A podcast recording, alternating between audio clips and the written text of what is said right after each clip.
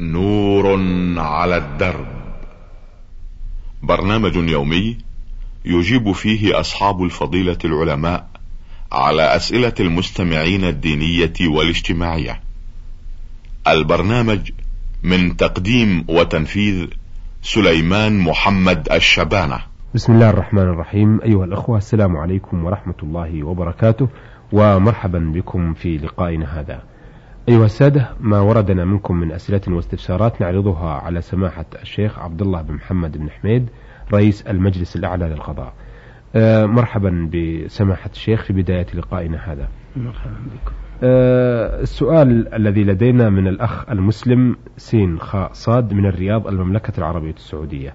يقول في رسالته إنني من إحدى الدول العربية الشقيقة وأعمل هنا في وطني الثاني وأحمد الله سبحانه وتعالى أنني أتقاضى راتب متواضع وأريد أن أقوم بدفع الزكاة زكاة الفطر والأضحى وزكاة المال علما بأنني لي أخ شقيق يعمل في التجارة في بلدنا ودخله محدود لا يسد حاجته وأولاده. فهل يجوز إعطائه جزءا من زكاة المال أو زكاة المال آه، كلها؟ على أساس هذا المبلغ يساعده على معايشه وبدون علم. أن هذا من زكاة خوفا من تجريح تجريحه أو إحراجه خاصة وأنه أخي الأكبر. أرجو الإفادة والحكم الشرعي في هذا وكذا النسبة الشرعية للزكاة. أفادكم الله خيرا. بسم الله الرحمن الرحيم. يا أخ شين خاء صاد من الرياض تقول إنك من إحدى الدول العربية وأنك تعمل هنا وتقول هل يجوز أن تدفع زكاة مالك لأخيك الأكبر؟ لأنه محتاج ولم يكن عنده ما يشد به حاجته. وتقول ما مقدار الزكاة؟ نقول لك يا أخ سين خاء صاد من الرياض. إذا كنت متحقق أن أخاك فقير ولم يكن عنده ما يقوم, يقوم بحاجته. فلا بأس أن تعطيه زكاة مالك أو تعطيه منها بقدر كفايته وما يشد به حاجته. هذا لا مانع منه بل هو أحق أن يعطى من غيره. وتقول ما مقدار الزكاة؟ هي ربع العشر. أي في كل مئة ربع عشرها وهي ريالان ونصف ريال. يعني في كل ألف ريال خمسة وعشرون ريالا. هذا هو مقدار المخرج. وقولك لا تحب أن يعلم أنها زكاة. ما ليس في ذلك مانع. يجوز لك أن تعطيه زكاة مالك إذا كنت متحققا حاجته وفقره وإن لم يعلم أنها زكاة. وإنما أنت لا بد أن تنوي حالة الدفع أن المدفوع هذا من الزكاة. نعم. لأن من شرط صحة الزكاة أن تكون بنية. لقوله صلى الله عليه وسلم إنما الأعمال بالنيات فإذا دفعتها بنية أنها من الزكاة والمدفوعة إليه أنت متحقق أنه محتاج وفقير فإنها تجزي عنك وإن لم يعلم أنها زكاة أي أن المدفوعة إليه لا يشترط أن يعلم أنها زكاة. ما دمت أنك نويت أنها زكاة وأنك متحقق حاجته وفقره وحاجته إليها والله أعلم. أحسنتم. هذه الرسالة من عبد الرحمن حوامدة آه، يقول في رسالته بعد الثناء على البرنامج والمشايخ المشتركين فيه يقول آه، أحببت أن أتوجه إليكم سائلا على الحكم الشرعي فيما يلي. السؤال الأول شاب عرف فتاة فأحبها وكان بينهما عهدا على كتاب الله فطلب من الفتاة أن تذهب معه مشوار فتركها لأنه قال بما أنها ذهبت معي ستذهب مع غيري. ما العمل أرشدونا هل يقع عليه ذنب في ذلك؟ تقول يا أخ عبد الرحمن حوامدة إنك تعرفت على فتاة وأحببتها وهي كذلك وعزمت على أنك تتزوج عليها وطلبت منها أن تذهب معك فذهبت ثم تركتها. ظنا منك أنها ما دام أنها ذهبت معك ستذهب مع غيرك. نقول لك نعم لا يجوز لك أن تذهب معك امرأة أجنبية ما دام أنك لم تعقد عليها. فقد قال رسول الله صلى الله عليه وسلم لا يخلون رجل بامرأة إلا وثالثهما الشيطان فحرام عليك أن تذهب معك ببنت ليست لها بمحرم ولم تعقد عليها بأن كانت لك زوجة وهي أجنبية منك تذهب بها إلى مكان ما فهذا لا يجوز لك حتى ولو لم تصنع شيئا. بل لو صنعت شيئا ثبت لك حكم الزنا والعياذ بالله. نعم. فإذا لم تعمل معها أي شيء فمجرد الخلوة حرام. لقوله صلى الله عليه وسلم لا يخلون رجل بامرأة إلا وثالثهما الشيطان والله أعلم. أه سماحة الشيخ عبد الرحمن يقول وكان بينهما عهد على كتاب الله. أه أعتقد أنه ربما يقصد بهذا أه يعني عقد النكاح. تقول إنك تقول أنه يقول تقول إنك أنه يقول أن بينهما عهد على كتاب الله. لم يوضح هذا العهد. نعم. على كتاب الله. لم يوضحه. ولكن ظاهر السؤال أنه لم يعقد عليها. ما عقد لو كان عقد. عليها هي زوجته لا مانع لكن يظهر من قوله وكان بينهما عهد يعني ألا يعمل محرما. نعم. وهم عملوا محرما. ما دام أنه خلا بها فهذا محرم وإن لم يفعل بها شيء. أحسنتم.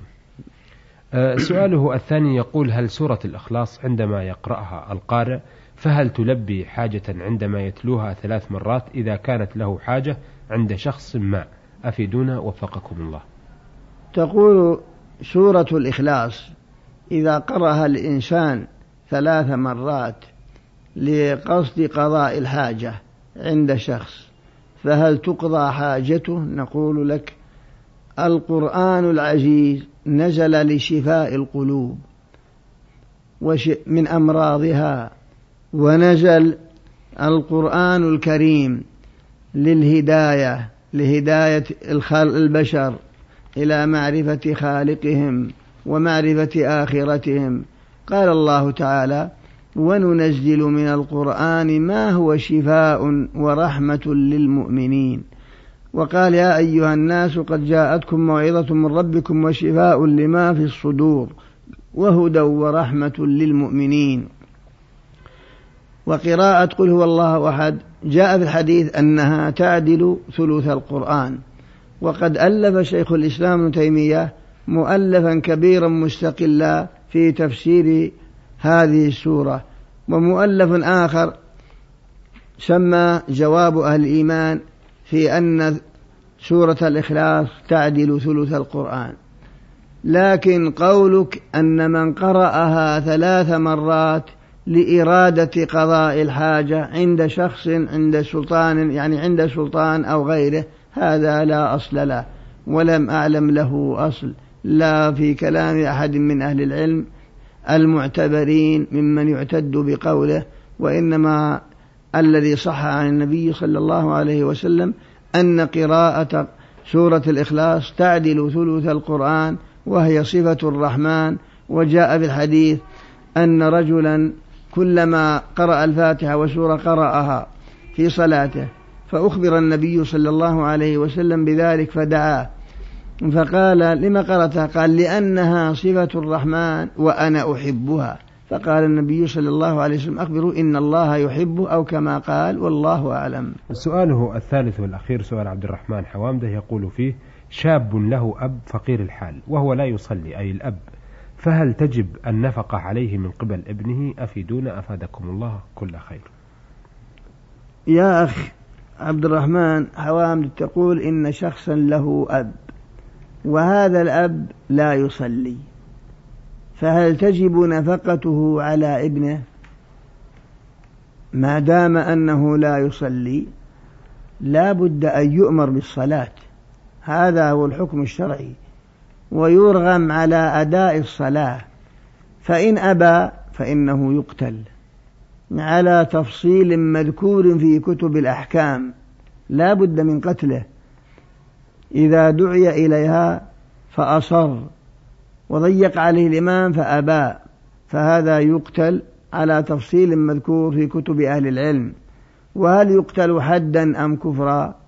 ذهب الإمام أحمد وأهل الحديث إلى أنه يقتل كفرا.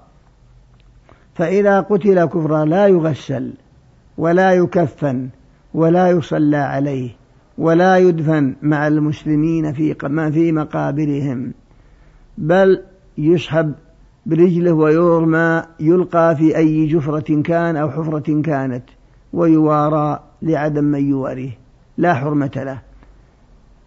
وذهب آخرون إلى أنه يقتل حدا. ولكن بكل حال يجبر على الصلاة فإن أبى على التفصيل المعروف في كتب أهل العلم فإنه يقتل ولا نفقة له حينئذ والله أعلم. أحسنتم. هذه برقية وردت من المستمعة رمزت لاسمها بمسلمة. أه تقول أه إذاعة المملكة العربية السعودية برنامج على الدرب الرياض. هل هناك زكاة على حلي المرأة التي تلبسها؟ أيتها الأخت المسلمة تقولين هل في حلي المرأة زكاة؟ نقول لك اختلف العلماء في حلي المرأة هل فيه زكاة أم لا؟ ذهب الإمام أبو ذهب الإمام أبو حنيفة إلى أن فيه زكاة وجمهور العلماء أنه لا زكاة فيه كما هو مذهب الإمام أحمد ومذهب الإمام مالك ومذهب الإمام الشافعي. وهو مروي عن خمسة من أصحاب رسول الله صلى الله عليه وسلم. كلهم يقولون لا زكاة في حلي النساء. واختار هذا القول العلامة ابن القيم وشيخه شيخ الإسلام ابن تيمية على أن حلي النساء لا زكاة فيه. مستدلين بما في الصحيحين من حديث أبي سعيد أن النبي صلى الله عليه وسلم أتى النساء فوعظهن. وقال يا معشر النساء تصدقن ولو من حليكن. فقول تصدقن ولو من حليكن فيه ما يدل على أنه لا زكاة واجبة في الحلي لأنه قال ولو من حليكن مثل قوله اتقوا النار ولو بشق تمرة. إذ لو كانت الزكاة واجبة في الحلي لم يقل تصدقنا ولو من حليكن. بل قال أدوا زكاة حليكن بل قال تصدقنا. دل على أنها لو تصدقت من ملابسها أو من أثاث بيتها أو من طعامها كان ذلك كافي. ولا يلزم وهذا كله في صدقة التطوع. ولا يلزمها أن تخرج زكاة حليها. وكان عمر رضي الله عنه يرى أن زكاة الحلي إعارته للاستعمال. وهو مروي عن أنس وعبد الله بن عمر كان يحلي بناته الذهب ولا يخرج زكاته وعائشة رضي الله عنها وليت أمر بنات أخيها عبد الرحمن بن أبي بكر ولم تزكي ما كان عليهن من حلي إلى غير ذلك. فبهذا نعرف أن حلي النساء لا زكاة فيه وهذا القول هو الصحيح إن شاء الله, إن شاء الله. فإذا كان عندك حلي أيتها الأخت المسلمة وهو معد للاستعمال فإنه لا زكاة فيه ولا حرج عليك في ذلك كما هو قول جمهور العلماء وكما هو مروي عن عدد من أصحاب رسول الله صلى الله عليه وسلم وكما اختاره شيخ الإسلام تيمية والعلامة ابن القيم وكما دل عليه حديث الصحيحين تصدقنا ولو من حليكن إلى غير ذلك والله أعلم. أه سماحة الشيخ عبد الله في الحقيقة أن هذه المسألة المسألة يأتي عليها استفسارات عديدة ونعرضها على أكثر من آه، شخص من آه، المجيبين على أسئلة المستمعين وهناك من يوجب الزكاة في الحلي. كيف نجمع بين إجابة هؤلاء بأن فيه زكاة والآخرين يقولون ليس فيه زكاة؟ هو كما قلت لك في بدء الجواب في نعم. بدء هذا الجواب. قلنا لك إن الإمام أبا حنيفة يرى أن فيه زكاة. فمن رأى أن الزكاة في واجبة هو على مذهب الإمام أبي حنيفة رحمه الله ويستدل بحديث عمرو بن شعيب أتعطينا زكاة هذا؟ قالت قال أيسرك أن يسورك الله بهما شوارين من نار. لكن هذا الحديث تكلم عليه الإمام الترمذي وقال إنه لا يصح. واستدل ويستدلون بحديث أم سلمة في قصة المرأة التي كان عليها أواحا من ذهب. فقال أتعطينا زكاة هذا؟ قالت لا. فظنوا أن الزكاة هو القدر المخرج. لكن الزكاة فسرها عمر هنا. وكذلك أنس بأن زكاته إعارته. هذا هو الذي ذهب إليه عمر رضي الله عنه وأنس بن مالك رضي الله عنه وهو قول عدد من الصحابة واختاره ابن تيمية كما أشرنا إليه. وإن أحب أحد أن يخرج زكاته فالله يجزيه الخير. هذا لا مانع لكن كون نقول بأنه وجوب فليس بواجب كما هو قول جمهور العلماء. ومن رأى أنه واجب فهو مجتهد أخذ بمذهب الإمام أبي حنيفة وكل خير إن شاء الله. إن شاء الله. أحسنتم. أيها السادة إلى هنا نأتي على نهاية لقائنا هذا الذي استعرضنا فيه رسائل السادة المستمعين سين خاء صاد من الرياض وعبد الرحمن حوامدة والمسلمة التي تسأل عن حلي المرأة هل فيه زكاة؟ آه، أجاب على الأسئلة والاستفسارات التي بعث بها هؤلاء سماحة الشيخ عبد الله بن محمد بن حميد رئيس المجلس الأعلى للقضاء. شكرا لسماحة الشيخ وشكرا لكم أيها الأخوة على حسن متابعتكم. نور على الدرب. برنامج يومي يجيب فيه أصحاب الفضيلة العلماء على أسئلة المستمعين الدينية والاجتماعية. البرنامج من تقديم وتنفيذ سليمان محمد الشبانة.